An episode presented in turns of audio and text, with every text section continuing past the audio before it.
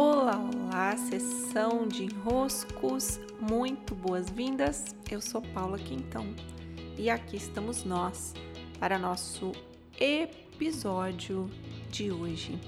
E estou aqui em meio a um especial Negócios e Consciência, aproveitando que é tempo de inscrições abertas para a minha mentoria de negócios. Serão nove semanas, imersão total em olhar para os nossos negócios a partir de um ponto de vista mais amplo do que esse que o marketing se propõe.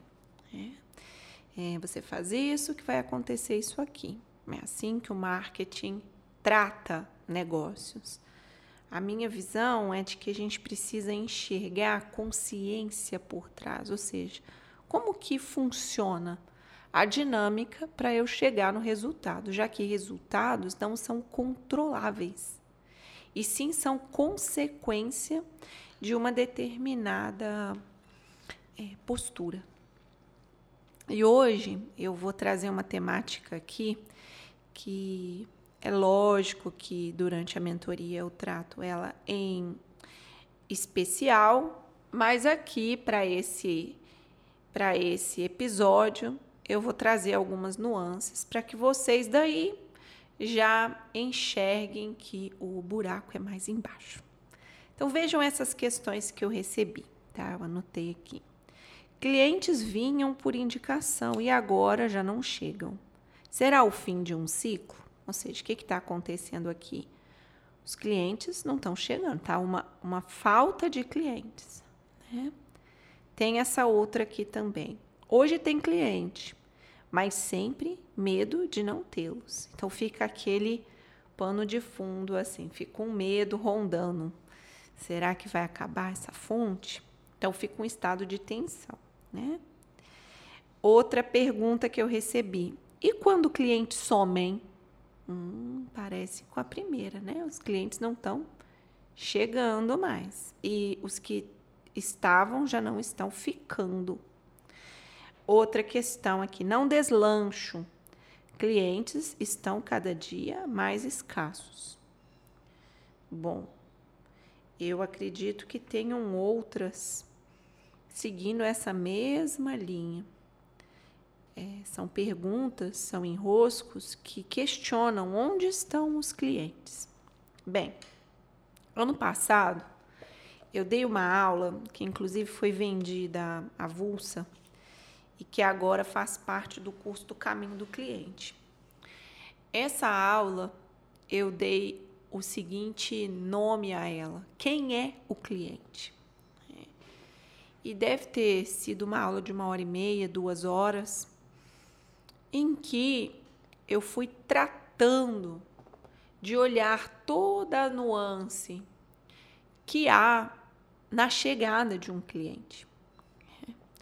Quando esse cliente chega, nós podemos assim tentar acreditar.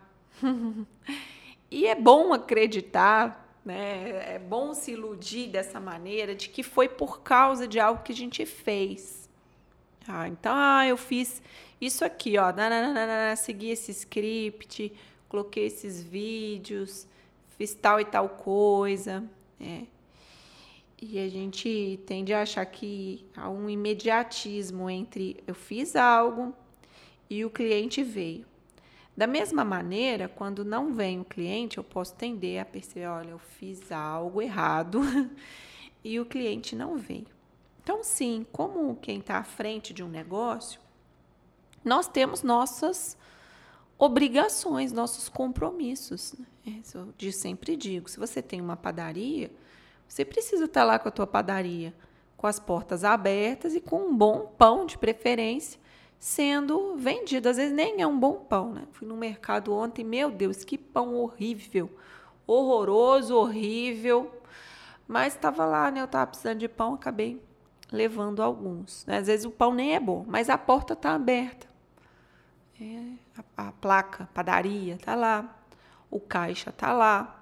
As possibilidades de receber o seu pagamento estão lá. O funcionário está lá. Quer dizer, uma estrutura está disponível para que você faça a compra. Então, sim, como padaria, você tem suas obrigações. Como negócio, você tem as suas obrigações.